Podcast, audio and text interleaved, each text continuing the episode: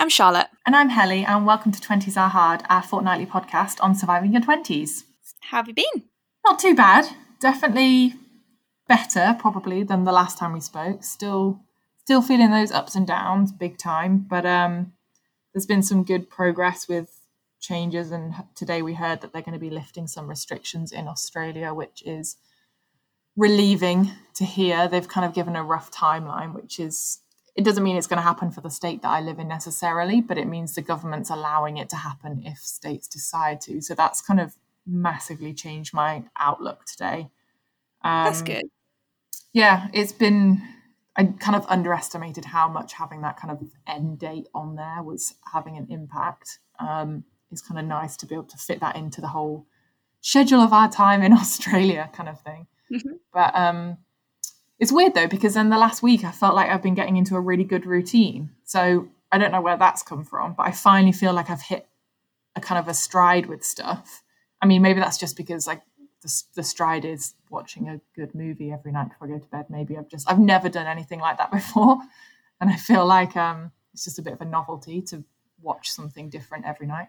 I don't know. Maybe that's just me, but yeah, I totally get what you mean. Like we um this has now been what week? I think I'm on week eight now, and week seven was by far the toughest I've had. Like, it was very emotional. There are a lot of tears. Um, it just really got to me, and I just, I really felt like the heavy fog of everything. But this week, it feels like that fog has lifted a little bit, um, and I'm starting to get into a bit more of a routine. So now it's almost the other way of, do we want to lift it too soon? Obviously, no. Um, and what happens if we do, in the fear of that, because I feel like we're all just starting to get into a routine. But one of the things I'm really trying to do is just kind of stay in my lane, as it were, and keep the blinkers on and just go, look, I'm doing everything within my power to not spread anything and not burden the NHS and not, you know, make this situation worse. Um, and so are the people around me. And that's all we can do like it's heartbreaking to see the number of people who are just sitting in parks and yeah. having picnics and going for socially distanced walks with friends like i just feel like you're missing the point um and i think that was the thing last week that really started to get to me is i was like i feel like i'm making a lot of sacrifices and that's the sacrifices i'm making are nothing compared to those that some people are making so to see like yeah. Bill and Sally going for a picnic in a park and sitting there. I'm like, really? That's just not okay. But this week I've kind of taken a bit of a step back from social media, had some time yeah. on Instagram and all that kind of thing, where um, I think a lot of that kind of thing is going on. And just try to focus on what I'm doing and the positive things I can do. So, you know, I'd, I'd recommend taking a break from it all, really, if you can. Yeah, I think because I've felt more stressed out by seeing what's happening in the UK than what's happening here because I almost I feel the same as you, but I'm so far removed from it that I almost feel helpless, even though I know that there's nothing that I can do, especially from here. But I have all my family and all my friends there, and I just keep seeing those news updates every single day about how things just aren't. I mean, they have improved a bit in the UK, but it's not. I don't know. It baffles me that they're talking about lifting restrictions at the same time as Australia is right now, and Australia's only had 97 deaths. And the My God, that's amazing. I mean, obviously it's not amazing, but you know what I mean. Yeah, but th- that's what I mean. That they're, they're talking about lifting restrictions at the same time as we are, and they've had over 30,000. I feel helpless because I've all my friends and friends and family, and I'm so worried about them. But also, I, just like you said, I'm doing everything that I can here, and even more so there is nothing more that I that I can do for the like for people in the UK because I'm so far removed from it. And I think when I think about that too much, it kind of stresses me out because it's it's like a way bigger problem than I could even try, try to kind of deal yeah. with and wrap my head around. But, I think the thing I've just been trying to realize as well is that this is such a roller coaster or corona coaster, as one person said to me last week, which I really liked. Um, such a corona coaster of emotions that there are going to be days and weeks where it just feels impossible to move forward. And then one day you will wake up and it will feel a little bit better. And that's yeah. what I'm trying to focus on. And when I'm feeling better, I'm trying to make sure I exercise and eat half decently and try and get out for my state sanctioned exercise and all that sort of thing. So that if my if I don't feel as great, I don't have to then pile that on top of everything. But we're getting there and the sun is shining and I'm trying to find the little positive things. Like we've got a long weekend this weekend because it's VE Day today. Um, so we're going to have like a barbecue in the garden. We're going to have a cream tea in the garden, and we're going to pop up some bunting. And no, it's not the same as all the street parties that would have happened and all the wonderful celebrations there would have been. But you know, you you've kind of just got to make the best of what you've got right now. And we're very fortunate that we have outside space and that we can do those things. So that's what I'm trying to focus on. Like, I'm trying to stop feeling guilty that I have an outdoor space and worrying. Oh, you definitely shouldn't feel guilty. Like, God, oh, enjoy that. I felt so guilty about it because I know I'm so, so lucky to. Um, yeah, but you didn't choose that. It's not like you stole it from someone. I mean, that's also very true. I did not steal anyone's garden. Um, but yeah, it's, it's all those kinds of things. I'm trying to not get bogged down in it and go, okay, this is my reality. Can I make other people's reality better? Yes or no? Let's not get bogged down in the rest of the detail and trying to carry on. Um, but with that, do you want to start our recommendations? Yes. Um, so my first recommendation this week. It was going to be another book. I finished two books this week. I was really flying through them. And the first one I absolutely loved. But the book that I've actually decided to recommend is one that I finished last night and I actually stayed up until about 1 a.m. finishing it because I couldn't put it down, which was obviously not a great idea because I had to get up for work this morning. But um, it's called The Silent Patient. Um, is it came out last year and it's sold tons of books. It was in the Richard and Judy book club, so it is a popular book anyway. But oh my gosh, I loved it because I did not see the twist coming. I can usually kind of maybe figure out where it's going or which character is going to be involved, and I had absolutely no clue. Literally until the sentence before when I put it together and I realized what was happening, I was like, oh my god it was really really good and it's a um it's kind of a mystery it's like a psychological mystery thriller but not in a scary way. It's basically a woman um, killed her husband and then attempted suicide. So it looked like a murder suicide but she she was taken to hospital and saved. Um, and from that point on she didn't speak again for six years. So she's um, in a um, like psychiatric uh, prison ward, and it's told from the perspective of a new um, psychotherapist who comes in and is convinced that he can help her.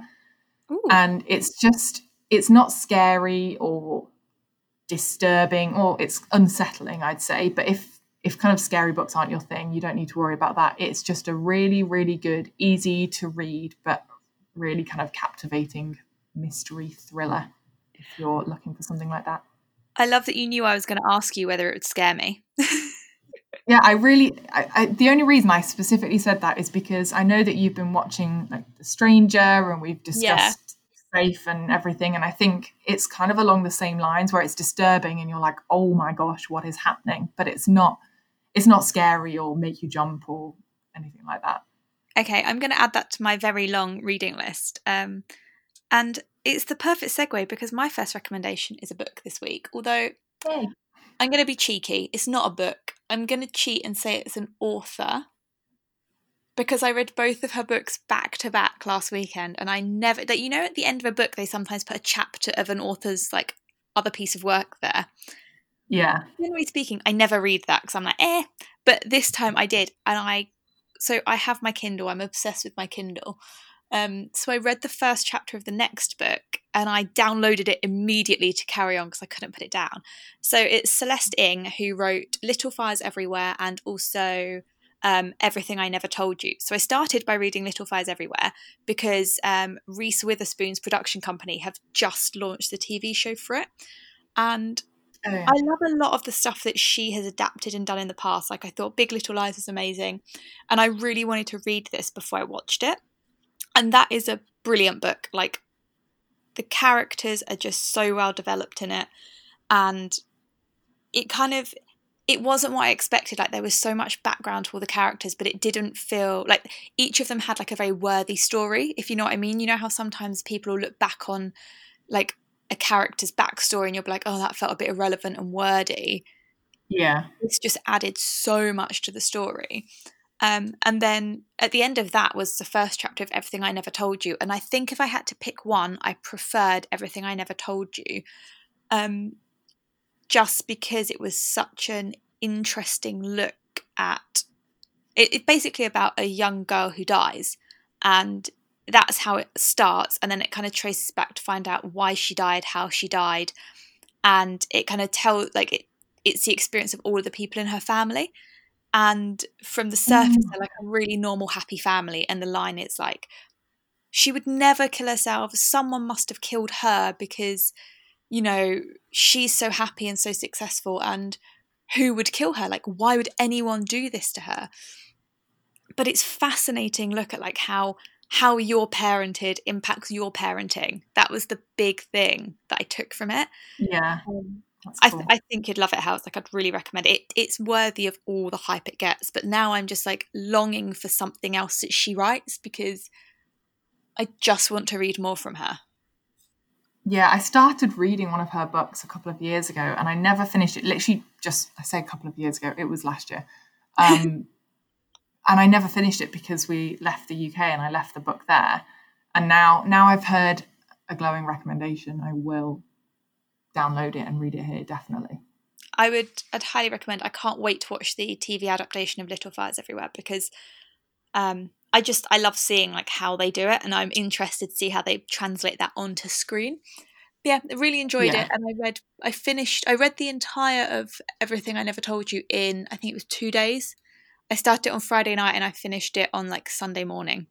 And Nice. you know I don't read like that, Hells. Like that doesn't happen. So that is impressive. I'm impressed. what's your next recommendation? Um, my next recommendation is an app um, that we've been using when we when we've been running. Actually, it's called Runkeeper, and it's by Asics, um, and it's not just your kind of standard running app, and you don't need to pay for. I mean, I think you can pay for parts of it, like a personalized training plan and things. But the reason I really like it is because te- we were doing runs and we were building it up and we were up to two miles every day. And then taylor hurt his knee. So we've kind of been off running. We've just been walking. Um, but i discovered that this app you can actually build your own workout and set like an interval training workout. And you can completely customize absolutely everything about it. So how long you want each interval to be. It doesn't have to be the same length interval all the way through. You t- tell it how many times you want to repeat it. And it i just put it in an armband on my arm and it tells you when to do it. It gives you a little beep and it updates you as you're going around and it's just for a free app it's just a very intuitive one and i've really enjoyed using it and i actually get really excited to turn it on when i start running. I love the sound of that because I often like I sometimes don't fancy doing couch to 5k but I want something that's like prompting me to remember to run to walk that kind of thing. That sounds really useful. yeah i think because it's got the prompt it does make it so much easier and because we're just trying to get back into the running slowly especially because of taylor's knee we've just been like building up so we were doing 30 minute walk uh, 30 second walk 30 second jog and then build it up to like a minute walk and a minute jog and then kind of picking up the pace from there and you can just entirely make your own training like workout session so it suits you which is pretty good Very nice. um, what's your second recommendation So my second one is Quiz, which is a TV show that launched a couple of weeks back in the UK, and it's a dramatisation of when Charles and Diana Ingram allegedly cheated on Who Wants to Be a Millionaire by coughing. And I feel like you might actually remember this happening because it was in oh god, what year? I want to say 2001, yes i do remember this and it was like a huge thing at the time. And obviously, Who Wants to Be a Millionaire is such a big thing. I didn't realize how many territories it had been sold to, and it had like 19 million viewers at one point. Like it's it was so much bigger than I ever realized. But it, for those of you who don't know, this guy went on the show, did pretty like badly on like the first night. On the second night, he got all the way to a million. And the allegation was that he and his wife had cheated um, and they had another guy involved who was coughing, and they were coughing whether or not he got the right answer or wrong answer, and that kind of thing. And I watched it purely because everyone told me I should, um, and I just thought it was absolutely brilliant. Like the comedy in it, it's a lot funnier than I thought it would be. it's a very, very British humour. It's just so like if you feel a bit homesick, I feel like it would really soothe that need for like something so British. Like short of a Waitrose tin of shortbread, I don't know what could be more British. um, but the acting is brilliant. Um, I always get these two confused, which is awful because there was a whole like Twitter storm about ITV using the wrong name, but I'm pretty sure it's Michael Sheen who's in it. He was Tony Blair, right, in The Queen? Yes. Yes. Um, sorry, Michael Sheen. Who did you get confused with? Um, Martin Sheen. I don't even know if I... Like one of them really needs to change their name. It's not all right. Who is Martin? But anyway, thing for another day. But he he as Chris Tarrant was absolutely brilliant. Oh my god, they look really different. Sorry to interrupt. I've just looked up Martin Sheen. I know they're not similar at all. I know they're not. One is in Love Actually, one is not. Like I just I just get confused because then I get confused with um President Bartlet from The West Wing as well because I feel like he's also called Martin Sheen or something. Anyway, he he is the Martin Sheen, the West Wing one. No, no, no, no, no. Who's the guy? Who's the guy who plays the Hobbit? Martin Freeman. Oh. okay, well, clearly I know no one. I will now remember who's who. I promise. I'll put more effort into remembering. Sorry to call you out. Please continue. I mean, it's important that you can be called out in life and accept when you've made a mistake. I have made a mistake there, but anyway, it is Michael Sheen who plays Chris Tarrant in Quiz, and he is absolutely brilliant. Like the work, I mean, costume and makeup did a phenomenal job, but like everything to the way he speaks, and it was just brilliant. And I, it was such a moment. I feel like British TV. Um, and they've just done such a good job. And the way they leave it, it never really answers the question of whether or not they did it. Yeah. And we finished watching it and we had a long discussion about whether or not we think they did it. And I still don't know. So if anyone else has watched it, I'd be fascinated because they maintain to this day that they did not do it and they did not cheat to a point where they're like trying to overturn the ruling. Did they keep the money? So no, they didn't keep the money. That was that was basically why IT part of the reason ITV took them to court. Um, it wasn't really ITV; it was a production company. But anyway, um, I it blew all of my expectations out the water and i yeah i've not stopped going on about it so i'd recommend it's on itv i don't know how you can watch it if i'm honest if you're not in the uk but should we move on to this week's topic yes So, this week we thought it might be nice to have a think about the advice that we would give our younger selves. And the inspiration for this topic came up because I was on Instagram and I looked at my archive, and it came up that it was five years ago that the two of us had finished our dissertations at uni. And I couldn't believe it was five years. And I just got thinking, like, what would I say to that version of myself now? Like, what advice would I give her? Because I feel like she had these huge high hopes and dreams and it just didn't go as smoothly as i mean didn't go as smooth as either of us had planned um, but it got me oh, yeah. thinking because I've also been trying to organise my photo albums and I've been going through some really old photos um, that I will share with you later, Hells.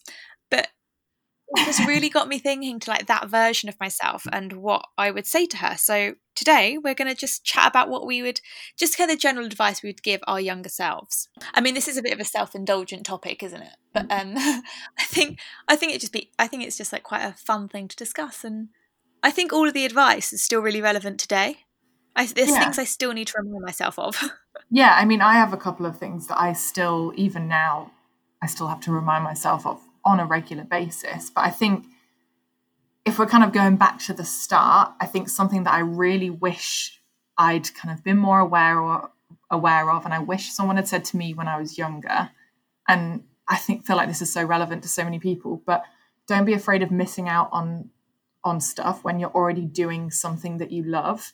I think it was like the classic before everyone knew what FOMO was. FOMO has always existed. It's just that no one had given it a funny acronym. But I think there was always this mentality, especially at school, when you just want to fit in and you want to be with the cool people and you're trying to act cool and you want to be friends with certain people. And I think there's this, it's that classic grass is always greener mentality. But I think there's actually plenty of occasions where I was perfectly happy on my swim team or playing the violin or being a cross country runner or all of those things I was doing that a lot of them were especially sport based and probably the cool people maybe weren't really into sport.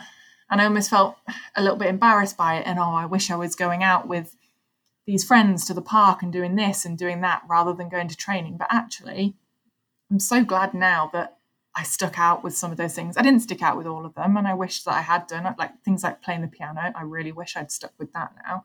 But I think, yeah, me too. yeah, I think it's so important just not to do things because it's popular or cool, but do something that you love and don't be pressured into something else just because you think it's what everyone else is doing. It's so interesting you say that because I feel like the first piece of advice that I would give my younger self is exactly like is very complementary to that. Um, and like around the age of around a similar age, I guess, when that FOMO thing kicks in, mine would just be it's okay if you're a bit different and you don't fit in right now. Like I feel like it took me a really long time to find my people. I don't really feel like I found my people till I was an adult and I went to university. And I remember like I remember so vividly and this will probably make you feel sad, so I'm sorry. Um, but I remember so vividly sitting there sobbing after school one day. And my aunt, like, my aunt was over and she was like, What's wrong? And I was like, I have no friends and I don't fit in. I'm never going to find any friends. And she was like, You will. You're just a bit different, and that is absolutely fine. And I wish I'd understood that. And I wish I could go back and go, like, she's absolutely right. You will have great friends. You will have a great time. But actually, all those things that make you feel like you don't fit in now other things that are going to make you more successful later on and help you find better friends later on in life? Yeah, it's actually my next piece of advice is almost exactly that. I've actually written down you don't need to worry about trying so hard to fit in. You'll find your people, whether it's at uni or your job, it'll be later in life, and it's quality, not quantity for friends. And I really believe that so much now. Yeah. And it's so true, isn't it? Like all I can think is when I was younger, I was like, oh God, there I should be more like this, or I should do this and I should try and fit in because those people are going to that party and I want to go there and oh, I've not been invited to that. And it's all I worried about. And I never like I never just relax into my own personality. Yeah. And I was so worried about not having friends that I didn't like I didn't give myself a chance to just kind of I guess I didn't give myself a chance to um, like be myself and think people might be attracted to that. Yeah. Do you know what I, I mean? I feel like we're both kind of similar in that I feel like we're both like fairly confident now in the right scenario with people that we we know or with complete strangers I find. But then that weird bit in the middle where you kind of know people ish but you're not sure where you stand with them. I felt like I felt like that a, a lot around people at school and yes. I wasn't confident yes. enough to really push myself out there and be who I was. And instead, I tried to be something that I wasn't. But obviously, that didn't work because in the long term, that never actually works. That is such a good way of putting it. It's like that kind of, it is that exact feeling that I still get now if I'm with people that I don't know that well. And I'm like, oh, like, what can I say? What can't I say? It's that exact feeling that I had for like 10 years. yeah, I, I get it so much now because I always get almost annoyed with myself that I'll start a brand new job and I will be super outgoing and confident. And that's because I don't know these people and I want to make a good first impression and I want to kind of establish myself. But then it gets to a weird point where I've kind of learned about the dynamics of people and I kind of know that I should be a bit wary about around some people, but then some people are holding on to all the cards and you're aware of all these dynamics. And because you don't know the people well enough, it kind of makes you shrink back into yourself a little bit. Yeah, totally. And I like it's definitely something I still do now. I just think I spent so much of my younger years doing that and I wish I hadn't. Yeah. And I wonder if like I wonder if I missed I guess it goes back to that FOMO thing, but I wonder if I missed out on stuff because I tried so hard not to miss out on stuff. Yeah. Yeah, exactly that. And I think again, I, I realize it is kind of merged two bits of advice into one, but now I, re- I truly realize that it's the quality of friends and not the quantity. And I thought being friends with everyone was the most important thing. Now I realize that it's having that small group of friends who really have your back and you have theirs that's far more important.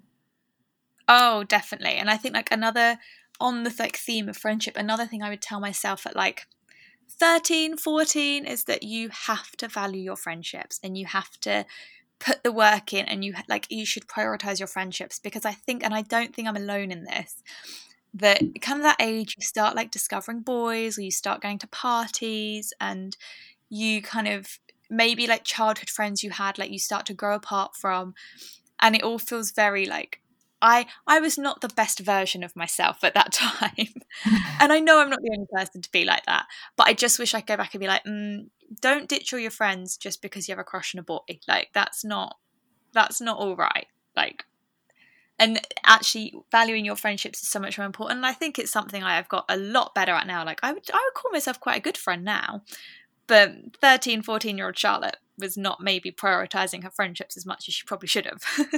yeah, I feel like because I was never really, I don't know, I was never really on to the boy scene that much. I wasn't really, I don't know. Oh, the boys didn't like me.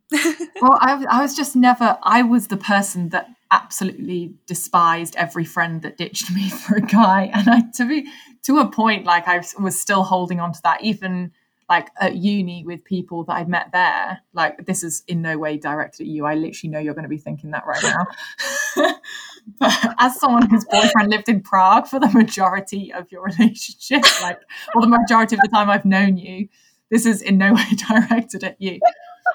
I didn't think it was, Annie. You didn't know me at 13. I wouldn't like 13 year old Charlotte anymore. I mean, there's a lot of traits of her that I wouldn't like anymore. Some of it I just feel sorry for her. But anyway, carry on. But no, I just feel like I really held on to that as a kind of grudge, which is probably another piece of advice I would give my younger self, but also still myself now because I know I'm really bad at it. But sometimes some grudges are just not worth holding on to. Right. Oh, that should have been a piece of advice I put on this list because God, I need to learn that now. I'm learning it. Like I am slowly learning that you don't actually have to hold a grudge against everyone, and there is no benefit to it. Like there really isn't. Yeah. But my God, we can hold grudges till the cows come home. Yeah, and I've started to realize now, especially with like some relationships, that holding the grudge is just going to make me. It just, I just hold a hold a whole. Uh, I just hold a whole load of kind of bitterness that's that the other person doesn't feel, so they're completely unaffected. It's just me. It's, it's that old thing of when you hold a grudge or when you're angry at someone and you don't, and they aren't aware of why, you're only punishing yourself. Like in those circumstances, and you know, there have been really good reasons to hold grudges in my life, but I've held on to them thinking it's hurting the other person. All it's doing is hurting me and making me miserable. And the second you either let go of it or decide to reconcile if you can, it's like you free yourself. Like, I genuinely believe that forgiving someone or forgiving a situation is the greatest gift you can give yourself. I appreciate that not everything is forgivable, but the majority of things are. Um, yeah and I wish I just wish I'd realised that sooner. But I think I mean I just want to clarify. It wasn't like I had loads of boyfriends and I ditched my friends for them. I just kind of it was I it goes back to that FOMO thing I think of like there were like other groups of friends and some of them spoke to boys more than others and I thought like it was almost like this horrible narcissistic wanting to like network and be friends with everyone and be liked by everyone and now I'm like God, no, like that's not all right. Like, yeah, don't do is, that. Don't yeah, that's exactly what I was saying. Like, you think that the thing to aim for is to have as many friends as possible, but actually, like that's just yeah. exhausting. And really, how deep are those friendships? Whereas now, I have a handful of very, very close friends, and I wouldn't, I wouldn't change that handful of very good friends for thirty vague friendships. Like, I would not at all. Mm. No, I completely agree with you. What um what's the next bit of advice you'd give your young self? I guess a little bit in relation to what you were just saying about the holding a grudge, but this from a very very young age, I had this weird kind of thing about not showing emotions, and I wish I'd kind of someone had said to me, Don't be afraid to show or feel your emotions. And I don't know where that came from. I don't know if it was because I was surrounded by a lot of people who appeared strong, but I was too young to mm. understand that that might be a front. Um, I don't know if it was just a consequence of certain relationships. I don't really know where it came from, but it probably wasn't until maybe when I was at uni, and I know especially since meeting Taylor as well, I'm like, okay, actually showing emotions is a good thing because then it means that there's something to discuss rather than holding like that, like you were saying, holding the grudge or holding the resentment and not showing anything. How is anyone going to know if anything's upset you, and how are you going to address it properly mm. if you're just going to bury that emotion inside and pretend it doesn't exist? I know this has gotten quite deep. no, I think it's important though. Yeah, I just don't think it's healthy. And especially when I was younger, like this kind of goes back to when I was like 10, 11, 12. And I was just absolutely adamant, like, I could not cry. Like, I actually saw crying as a weakness probably most of the way through high school. I would only cry if I was like in private. And I mean, I know now we're always like, don't cry at work. but I mean, I feel like that's a more general thing anyway. But definitely when I was younger, I wish I'd kind of known that it was okay to show your emotions. I couldn't agree with you more. Like I I actually remember the first time I saw you cry when we were at uni. I know and... what this story is going to be. no, I'm not going to tell the whole story. But um, it was it was it was just like I was like shit. Things must be really bad if Helly's crying, because you didn't cry. But then I felt like I didn't really either. And there was a there was a real thing for a good few years of our friendship where we were like, nope, you don't cry. Like Ice Queens, we've got like black hearts. We don't feel emotion. Like we would watch a movie like Marley and Me and be like, eh, why would you cry at that? like I and I don't feel like either of us are like that anymore because I feel like we cry at the most ridiculous stuff now. Like I cried over an Easter egg the other week. Yeah, I'm pretty. Yeah, I don't even need an oh. excuse to cry. Sometimes it just appears when I'm least expecting. But oh I'll, I'll see like a cute video or something, and I'll start crying. And I like. I'm not saying we're completely like dysfunctional crying messes all the time, but I do think it's healthier to be able to let that emotion out because I think, yes, you feel. I didn't feel the sadness any less when I didn't show it. Yeah, I like it's still felt shit. I just don't have the pressure of not showing it. Like and I just th- there's like times and places, but I wish I'd I wish I'd known when I was younger it's okay to be vulnerable around people who care about you. Yeah, I think that's that's a really good way of putting it actually. Yeah. I'm just so eloquent. Um, we all know I'm not, but it's it is that thing of I always felt like even around you guys, I'd be like, no, no, no, I can't cry, I can't show weakness. So then when I did cry, it was like something absolute, like the bar had been raised so high that it was like panic stations like what the bloody hell has happened? Whereas actually it's very normal to cry over things like everyday things. Like i my parents aren't really big criers. Like i didn't grow up in a big crying household but i know some people have like parents who cry at everything like at tv adverts at movies. And i always used to think god that's so bizarre but i'm going to be one of those parents. I'm going to be that kind of parent who cries at everything I get emotional like watching the London Marathon and stuff like that. Like, Jesus.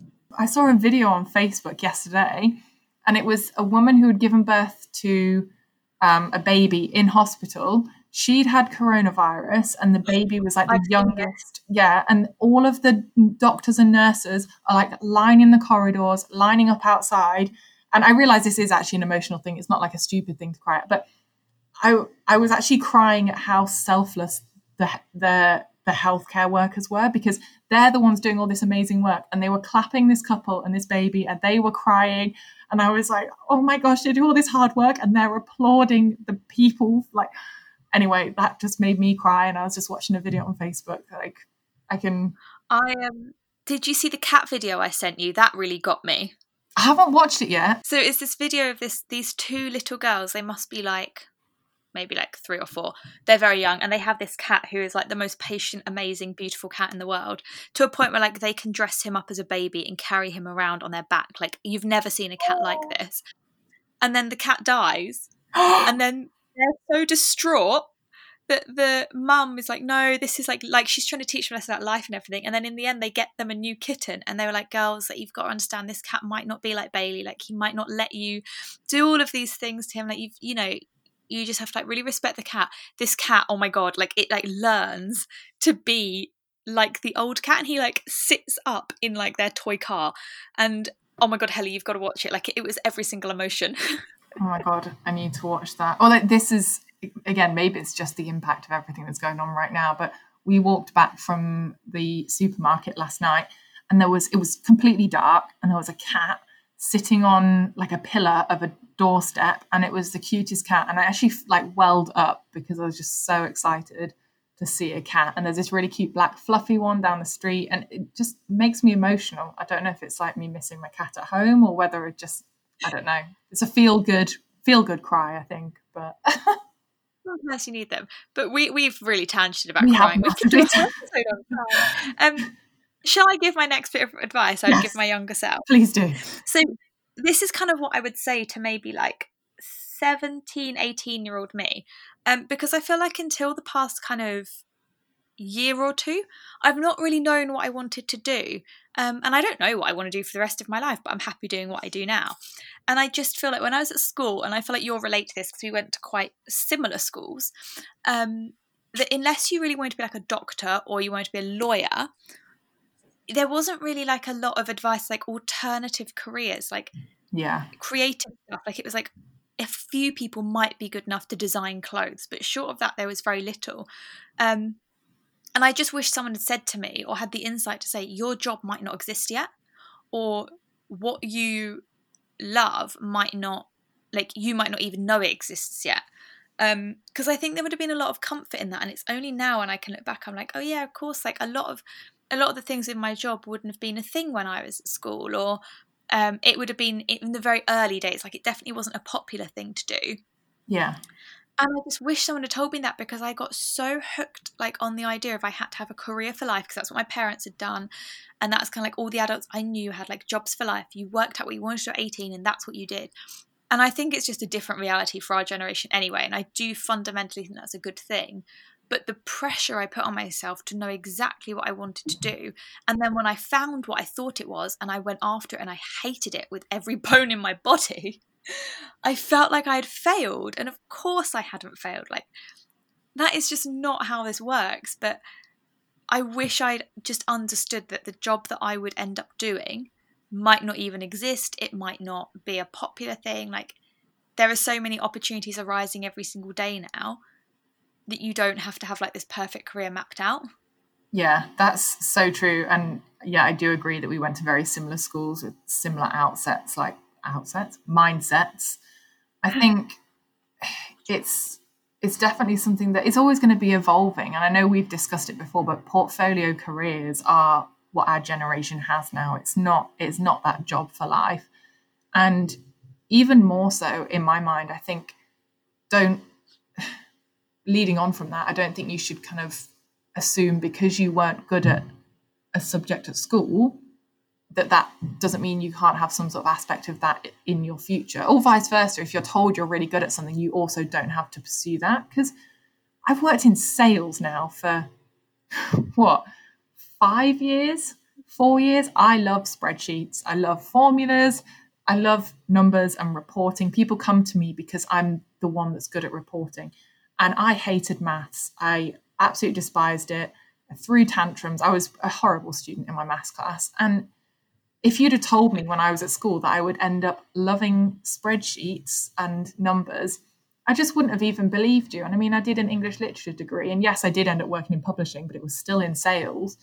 And I think, yeah, just don't get too hung up on those like kind of very static subjects in school of science, maths, and English, because that's not how the world is actually split in career terms. Yeah, like I hated maths and loved politics, and people thought, oh, well, she'll be a politician. And actually, both of those skills I now have within my job, but in very different ways because you learn different things from different subjects, and it's not as linear as that as they tell you in school. Yeah. And it isn't, oh, you're good at science, go and be a doctor. Like, even with those traditional careers, there's a lot of nuances in it now. And I just, I just wish I hadn't put so much pressure on myself, really. Yeah, I think my the next bit of advice I have is leads on like exactly from that, but just stop. And I really need this advice now, like every single day. But stop worrying because things will work out in the end. And I really do firmly believe that. Like as much as when it feels like there's no light at the end of the tunnel. And I'm also not saying just slack off and something will fall into your lap because it won't. But all I'm saying is that if you work your ass off because you know what you want and you're trying to get there, it might feel frustrating and like you're never going to get there. But but the chances are you probably will. If you're working hard, it's for a reason and it's because you're determined. I, I don't think you should worry about getting it here and now. I know we've spoken about kind of the, the article a few weeks back, and we were saying people comparing themselves to someone who's been doing that job for five years. It's not just going to happen instantly, but it will work out if you keep working hard at it and just worry less about it. I wish I'd worried less. I feel like that perfectly leads on to my final bit of advice for myself. I don't know how many more you have, but this is the last one I have for myself. Um, and it's along that thing of like, you don't have to do it all and you don't have to be successful, in inverted commas, by the time you're like 21. Like, that's not like I feel like I'm behind in where I should be in my success. And I felt that for a while. And one of the things that really changed my mindset on this was a podcast I listened to um, a couple of when did I listen? I mean, everything's blurred into one. I can't remember when I listened to it, but it was relatively recently. Um, and it was one of the adulting podcast episodes about success.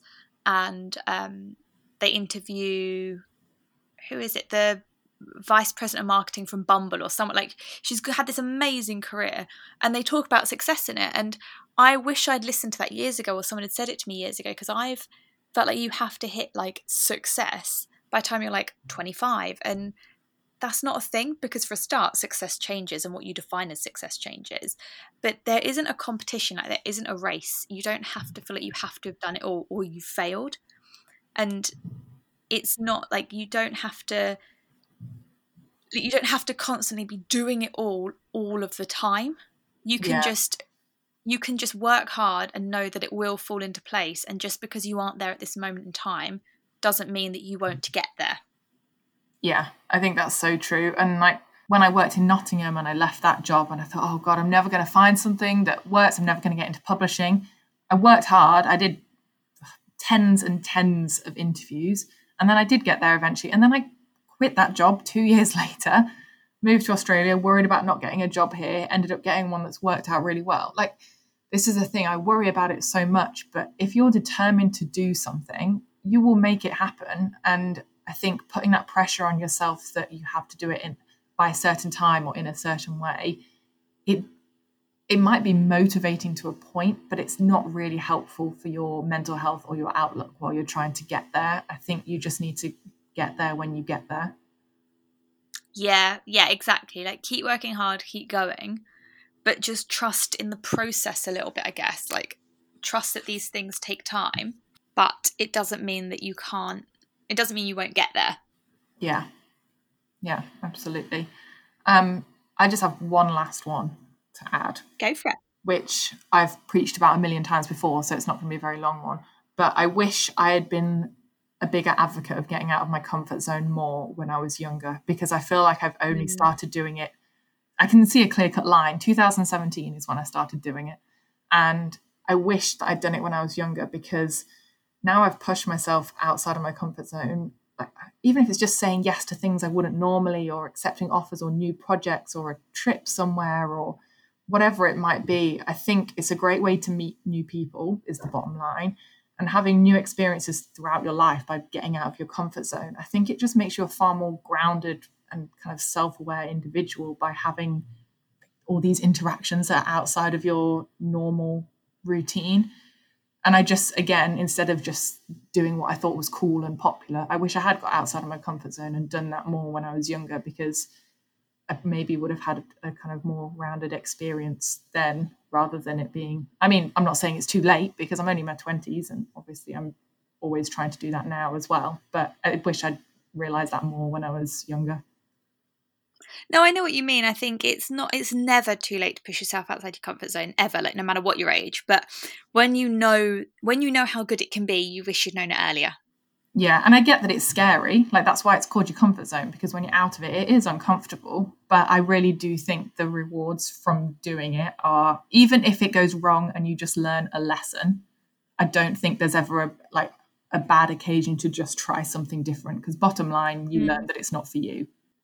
I agree. So I think that's kind of all the advice we have that we would give our younger selves this week. We hope that you've enjoyed it and haven't found it too self-indulgent, um, and that it's been useful in some ways. I, I just think it's nice to reflect on like how you've changed in the past however many years and kind of the things that you wish you hadn't worried about as much. Um, but we hope- yeah, and I'm sure there'll be more advice further down the line as well that when I'm in my 30s and 40s, I wish I'd known in my 20s. Yeah, I, but... I know Soddle, like I've just lent into the fact that I don't really know a lot. Um, you only know what you know, don't you? And there's always more to learn, which is a great thing, I think. But we hope yeah. you guys are all staying safe and well. And um, and don't forget, you can get in touch with us on our Instagram page at 20s are hard. Or via email, which is 20s are hard at gmail.com. And don't forget to rate, review, and subscribe on whichever podcast platform you're listening on, whether that's Spotify, Acast, or Apple Podcasts, because it helps other people find the podcast. It really does. We're very, very grateful for all the reviews we get. But um, stay safe, and we will speak to you in a couple of weeks' time. Bye. Bye.